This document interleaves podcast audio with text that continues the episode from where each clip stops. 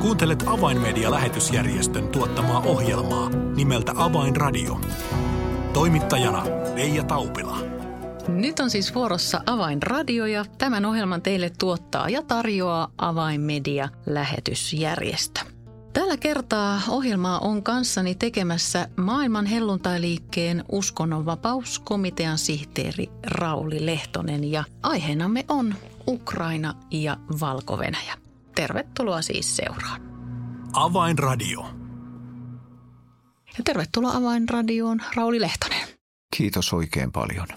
On Rauli ilo saada tehdä ohjelmaa kanssasi, sillä tiedän, että tunnet nämä aiheet, josta tulemme tänään keskustelemaan ja olen varma, että myös kuulijat tästä saavat itsellensä uutta tietoa. Rauli, aiheenamme on siis Ukraina ja Valko-Venäjä. Lähdetään vähän ajankohtaisesta tilanteesta liikkeelle.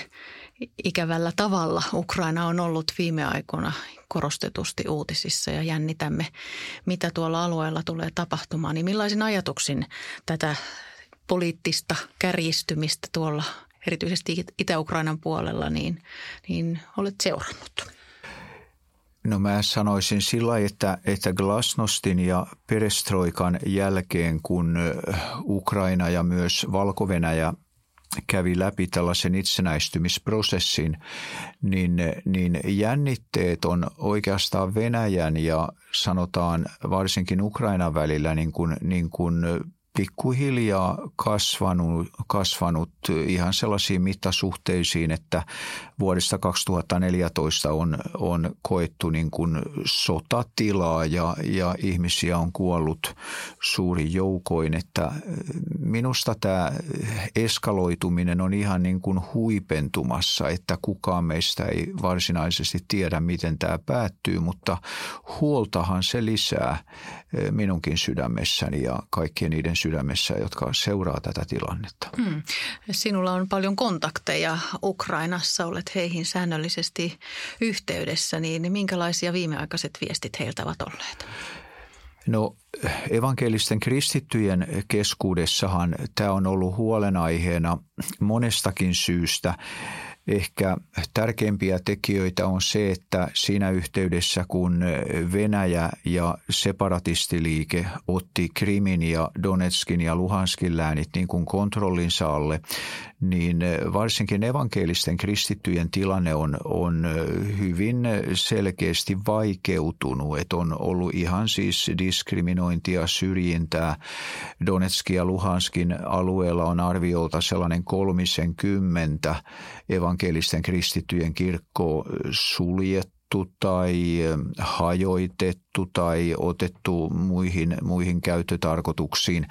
Eli monet seurakunnat on joutunut niin kuin ihan sanotaan tällaisen maanalaisen seurakunnan toimintapuitteisiin, että on kokoonnuttu kellareissa ja vinteillä ja kesäaikaan ulkoilmassa, metsissä, milloin missäkin. Ja, ja nyt ne pelkotilat, jotka tällä hetkellä on, että, että mikäli vielä uusia alueita Ukrainasta liitettäisiin niin kuin Venäjän vaikutuspiiriin, niin se saattaa myös vaikuttaa uskonnonvapauteen ja siihen, siihen tilanteeseen, millä tavalla seurakunnat voi jatkossa, jatkossa niin kuin vaikuttaa. Ja tämähän on niin kuin vienyt koko, koko kansan polvilleen. Eli säännöllisesti rukoillaan, paastotaan ja mun arvioiden mukaan niin pelkästään baptistia helluntai-seurakunnissa niin eh, ehkä sellainen kolmisen sata tuhatta on säännöllisesti ollut rukouksessa joulua edeltävän viikon jälkeen ihan sitten, sitten tammikuun eh, ja, ja helmikuun alkuviikoille saakka. Eli ovatko kristityt ja uskovat siellä malttaneet olla lähtemättä mukaan tällaisen poliittiseen aktivistiseen toimintaan vai ovatko he enemmän keskittyneet sitten ihan hengelliseen työhön? Seurakunnat on, on tietysti keskittynyt tähän, tähän evankeliseen toimintaan ja Jumalan palveluksiin, mutta sitten tietysti yksilökristityt on aktiivisesti osallistunut työhön ja se millä tavalla he on niin kuin, niin kuin osallistunut on tietysti sillä että e, kymmenet tuhannet, ehkä sadat tuhannet e, ihmiset on komennettu niin kuin rajalle armeijaan, puolustuslinjoihin ja siellähän koko ajan niin kuin tilanne on liipasimella, että ei tiedetä koska, koska tällainen suuri, suuri eh, myräkkä alkaa. Ja nämä ihmiset, jotka yötä päivää siellä maanalaisissa käytävissä vaikeissa olosuhteissa ovat, niin siellähän on monenlaisia tarpeita, on kylmää, on nälkää ja seurakunnat ja yksilökristityt sitten auttaa heitä sillä että säännöllisesti vieraillaan siellä, siellä rintamalla ja eri tavalla avustetaan ja autetaan. Ja, ja mielenkiintoista on se, että seurakunnat jopa on monille alueille pystyttänyt tällaisia kokoustelttoja, eli näissä teltoissa pidetään jopa, jopa Jumalan palveluksia ja, ja rukouksia. Ja itsekin sain muutama vuosi sitten olla, olla mukana rintamalla tällaisessa tilaisuudessa, jossa jaettiin uusia testamentteja ja raamattuja ja todistettiin ja kerrottiin siitä, mitä tällainen elävä suhde Jumalaa voi merkitä yksilöihmisen tasolla. Et hyvin mielenkiintoista on seurata tätä, tätä poikkeuksellista tilannetta. Mm. Mutta on hienoa, että kristityt ja uskovat ovat ottaneet tässäkin tilanteessa – tavoitteekseen kertoa evankeliumia ja viedä, viedä toivoa sinne hankalinkin ja vaarallisiinkin olosuhteisiin. Rauli, tästä päästäänkin itse asiassa siihen asiaan, joka ehkä ei kaikille ole tiedossa, että tämän kaiken keskellä Ukraina, se on ikään kuin tämän alueen lähetystyön keskus. Kerro vähän tästä tarkemmin. Ukrainan seurakunnathan on minusta siltä osin olleet Itä-Euroopassa tällaisena erityisenä esimerkkinä, koska heillä on niin kuin lähetystyö aina ollut niin kuin osana sitä, sitä uskovan kristityn DNAta. Eli, eli seurakunnat on määrätietoisesti panostanut lähetystyöhön, että jo sen jälkeen kun Neuvostoliitto hajosi, niin sen sitä seuraavan vuosikymmenen aikana niin niin yli 400 lähetystyöntekijää Ukrainasta lähetettiin Venäjälle näiden evankelioimattomien kansojen pariin. Kiovan raamattuinstituutti on järjestänyt lähetyskursseja joka kesä, jolloin on koulutettu lähetyssaarnaajia ja, ja monet Suomen seurakunnat, avainmedia, Ruotsissa olevat seurakunnat on, on tukenut tätä lähetyssaarnaajien koulutusta, jota Kiovan raamattuopistossa säännöllisesti niin kuin kesäisin järjestetään.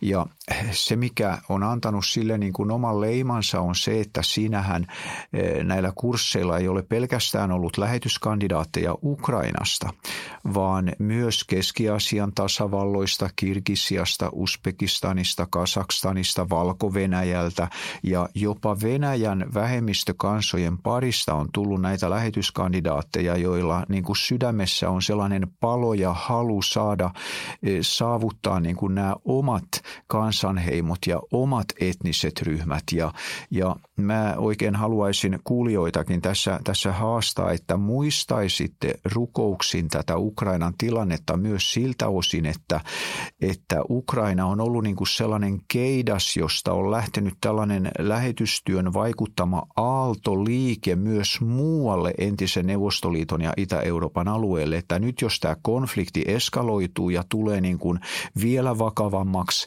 niin se saattaa jatkossa niin kuin estää mahdollisuudet Ukrainasta käsin auttaa näitä saavuttamattomia kansoja eri puolilla Itä-Eurooppaa ja Euroasian aluetta. Tämä on itse asiassa todella mielenkiintoista, koska äkkiä ajateltuna niin ei tule mieleen, että, että olisin koskaan kuullut lähetystyöntekijöistä – Uzbekistanista esimerkiksi, tai puhumattakaan muista staan valtioista, niin, niin mm, mihinkä suuntaan nämä lähetyskurssin käyneet staan-valtiolaiset, jos heitä nyt tällaisen yleisotsikon alle laittaisi, niin mihin suuntaan he ovat sitten lähteneet vai, vai toteutuuko tuo lähetyskäskyn toteuttaminen sitten heidän omien kansojensa keskellä? No mielenkiintoista oli se, että nyt esimerkiksi viime, viime kesänä, kun meillä oli lähetyskurssi Kiovassa, niin, niin sinähän tuli kaksi oppilasta Uzbekistanista, jotka jo, jo kurssin alkuviikkoina kertoi meille, että Jumala on puhunut heille Afganistanin vähemmistöryhmistä. Ja he mainitsivat sitten tällaisia e, kansoja kuin Pastut, Hasarat, e, e, Darginit, Tadjikit, Uzbekit, jotka, jotka Afganistanissa on hyvin tällaisia suuria väestöryhmiä. Ja, ja he kertoivat, miten Jumala oli puhunut heille näistä kansoista. Ja sitten tämän koulun yhteydessä niin syntyi tämä, tämä kapina ja sanotaan sisällissota Afganistanissa, jolloin satoja tuhansia pakolaisia lähti muun muassa Pakistaniin, mutta myös Uzbekistaniin ja Kasakstaniin ja Kirgiisiaan. Eli kun nämä, nämä oppilaat sitten palas koulun jälkeen takaisin sinne Keski-Aasiaan, niin siellä odotti tämä pakolaisten suuri määrä, että he saivat niin kuin heti e, aloittaa sen aikaisemmin saamansa kutsumuksen toteuttamista sillä lailla, että he rupesivat tekemään työtä näiden, näiden saavuttamattomien ja evankelioimattomien kansojen parissa. Ja tässä joku, joku aika sitten mulle kerrottiin, että Etelä-Kasakstanissa, jossa oli suuri määrä näitä Afganistanin pakolaisia, niin niistä 40 oli tullut uskoon ja, ja heidät oli kastettu nimenomaan e, evankelisten seurakuntien työn kautta e, sen jälkeen, kun he oli aloittanut työn näiden afganipakolaisten keskuudessa. Että tämä niin kuin jollain tavalla kuvaa meille sitä, sitä asiaa, että, että tällainen kaos ja kriisi ja konfliktit ja ongelmat, niin monta kertaa ne on meille kristityille tällaisia kairoshetkiä, eli mahdollisuuksia, joita me ei muulla tavalla voida saada saada. Ja tässä nyt tulee myös median ja kirjallisuuden merkitys hyvin selkeästi, selkeästi esiin, että tällaiset lähetysjärjestöt, jotka, jotka Suomestakin käsin työskentelee, niin, niin, niin he panostaa nimenomaan kirjallisuuteen ja mediaan, jolla voidaan niin kuin tavallaan vastata niihin tarpeisiin, joita nämä muuttuvat olosuhteet meidän maailmassamme saa aikaa. Ja vaikka on sotaa ja konfliktia ja tällaista ristivetoa, niin Jumala voi hyödyntää niitä tilanteita sillä että herätys voi alkaa sellaisten kansojen keskuudessa, joita me muulla tavalla muulloin ei ole voitu saavuttaa.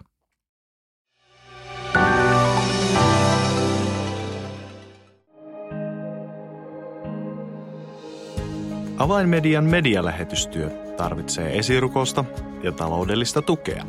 Lahjoita 20 euroa lähettämällä tekstiviesti numeroon 16499.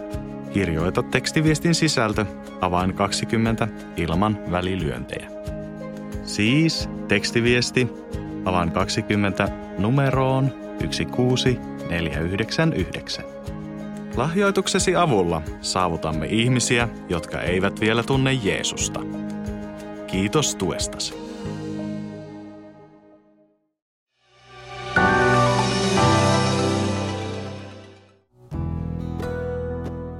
Avainradio.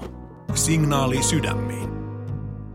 Kuuntelet Avainmedian lähetysjärjestön tuottamaa ohjelmaa nimeltään Avainradio ja tällä kertaa ohjelma on kanssani tekemässä maailman helluntailiikkeen uskonnonvapauskomitean sihteeri Rauli Lehtonen.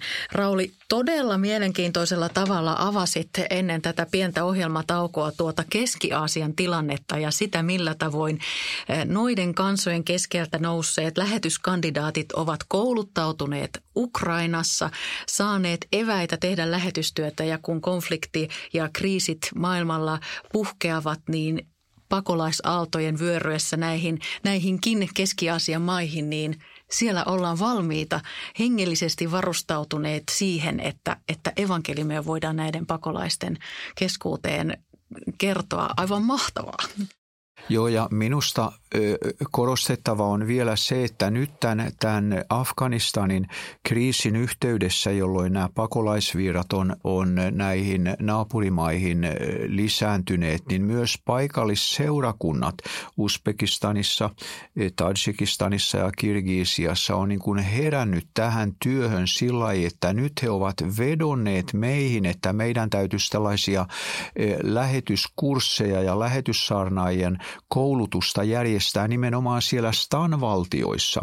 Ja, ja, ja he on niin kuin hyvin innokkaita nyt lähteä kouluttaan näitä henkilöitä, jotka haluaa näiden, näiden turkin sukusten ja persian kielisten kansojen parissa niin kuin istuttaa seurakuntia ja tehdä työtä. Ja olen erityisen ilahtunut siitä, että, että Suomen kristityt ja Suomen lähetysjärjestöt haluaa olla mukana tukemassa tätä, tätä ensiarvoisen tärkeää työtä, koska mun vakaumus on se, että tällä niin kuin jollain tavalla joudutetaan Jeesuksen Kristuksen toista tulemusta, koska me voidaan niin kuin tavallaan raivata niitä esteitä tieltä, josta Matteus meille kirjoittaa, että tämän valtakunnan evankeliumi pitää saarnattamaan kaikille kansoille, niin tässä niin kuin oikeastaan avainmedia ja, ja, ja, ja muut seurakunnat ja, ja lähetysjärjestöt eh, niin kuin tekee sitä työtä, johon Matteuksen muistiin kirjoittamat lauseet kertoo Jeesuksen meille haasteena vedonneen. Mm, nopeasti välillä erehdymme ja unohdumme ajattelemaan, että lähetyskäsky on vain annettu länsimaisille uskoville ja, ja lännen, ja lännen kristityille, mutta aivan Rauli, näinhän se ei todellakaan ole, vaan, vaan Jumalan perhe se ulottuu maailman ympäri ja toista kautta takaisin ja, ja jokaista Jumala kutsuu viemään evankeliumia eteenpäin. Ehdottomasti siis täysi evankeliumi e, kaikille kansoille e, kaikkien kristittyjen kautta. Aivan mahtavaa. Rauli, siirrytään sitten keskustelemaan Valko-Venäjästä. Se on ehkä uutisoinnissa jäänyt vähän nyt tämän Ukrainan konfliktin varjon, mutta mitä, mitä siinä kaiken tämän Ukraina-uutisoinnin varjossa viime vuosien aikana Valko-Venäjällä on tapahtunut? No valko voi ensinnäkin sanoa sen verran, että, että valko evankelisten kristittyjen tilanne on maailman helluntailiikkeen uskonnonvapauskomitean mukaan ollut jopa vaikeampi kuin Venäjällä. Eli esimerkkinä nyt esimerkiksi viime vuodesta niin kymmenen kunta seurakuntaa on Valko-Venäjällä anonut niin kuin rekisteröintimahdollisuutta seurakuntansa työlle ja toiminnalle, mutta saamieni tietojen mukaan ainoastaan yksi evankelinen seurakunta on viime vuoden aikana saanut tämän rekisteröinnin. Ja, ja se kuvaa niin kuin jollain tavalla sitä, sitä vaikeutta, että vaikka uskovien joukot kasvavat ja on ollut tällaista evankelista ja ulospäin suuntautuvaa toimintaa, niin silti ei ole saatu niin kuin tätä rekisteröintiä, mikä myös vaikeuttaa sitä, että ei ole kokoontumistiloja, vaan joudutaan niin kuin kotisoluissa ja, ja epävirallisissa puitteissa sitten niin kuin kokoontumaan. Tällä hetkellähän valko on mun arvioitteni mukaan, niin helluntai-liikkeeseen kuuluu ehkä sellainen 50 000 jäsentä. Baptisteja on, on jonkun verran vähemmän, mutta heillä on myös hyvin tällainen määrätietoinen visio tehdä lähetystyötä ja varsinkin sellaisissa maissa, joissa eh, lähetystyötä rajoitetaan – et esimerkiksi valko on lähetetty viimeisten vuosien aikana lähetystyöntekijöitä Afrikan maihin, joissa niin kuin on perinteisesti ollut kommunistien hallitsema valta ja, ja sellaisissa maissa, jossa on ollut vainoja ja uskovien diskriminointia. Muun muassa Burkina Fasossa heillä on työntekijöitä, Kiinassa heillä on lähetyssaarnaajia, sellaisissa Euroopan maissa kuin Bosniassa, Montenegro, Montenegrossa.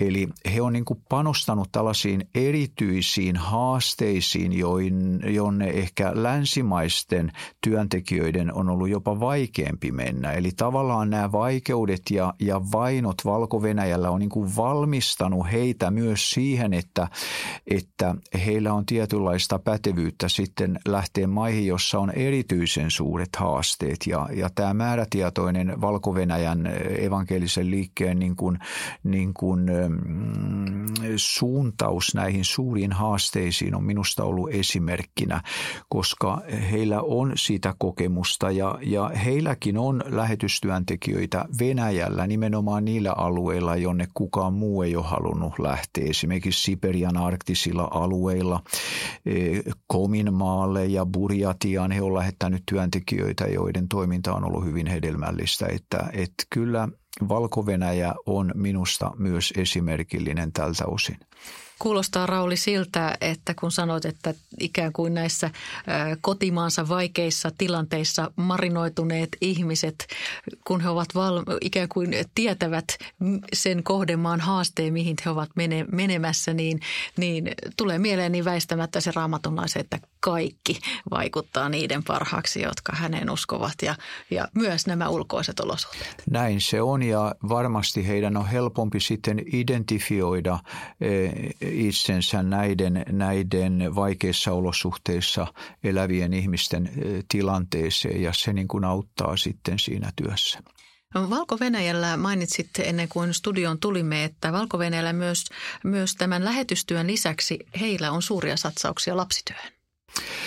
É, Mä sanoisin ihan sillä että jo neuvostoaikaanhan evankelisilla seurakunnilla oli tällainen lapsityökomitea, jossa oli edustajia kaikista näistä suuremmista neuvostotasavalloista. Ja, ja, ja sitä verkostoahan oli valkovenäläiset lapsityöntekijät niin kuin koordinoimassa ja johtamassa.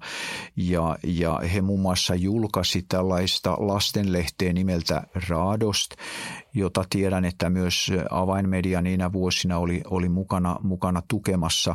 Ja sanotaan tämän voimakkaan panostuksen vuoksi nimenomaan lapsityöhön, niin, niin Valko-Venäjällähän on edelleen hyvin mittava lapsityö, että esimerkiksi pyhäkouluissa kävijöiden määrä lasketaan kymmenissä tuhansissa, eli heillä on enemmän lapsia lapsityössä kuin mitä seurakunnissa jäseniä.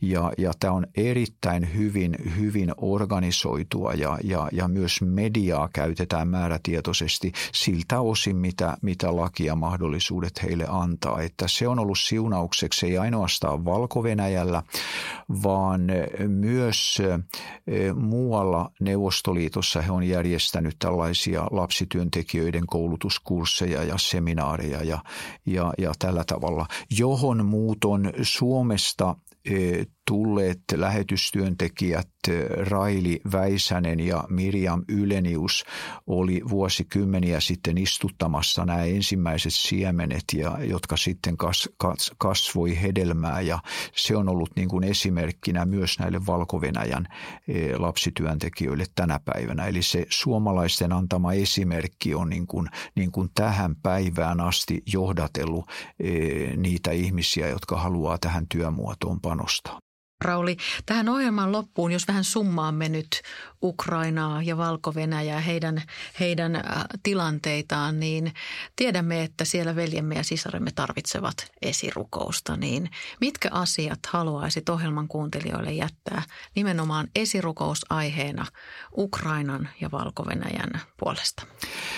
Mä haluaisin, että, että Suomen kristityt rukoilis ehkä ennen kaikkea sitä, että millä tavalla me voisimme olla tukemassa ja kulkemassa heidän rinnallaan, että me emme unohtaisi heitä, vaan ehkä, ehkä voisimme jollain tavalla e, uudistaa ne seurakuntayhteydet, joita meillä, meillä 80-luvulla, 90-luvulla oli, oli ystäväseurakuntia, esirukouskohteita, e, rukousristiretkiä, että me voitaisiin rukoilla sen puolesta, että Jumala johdattaisi ja avaisi meille mahdollisuuksia tukea tukea ja auttaa ja muistaa ystäviämme.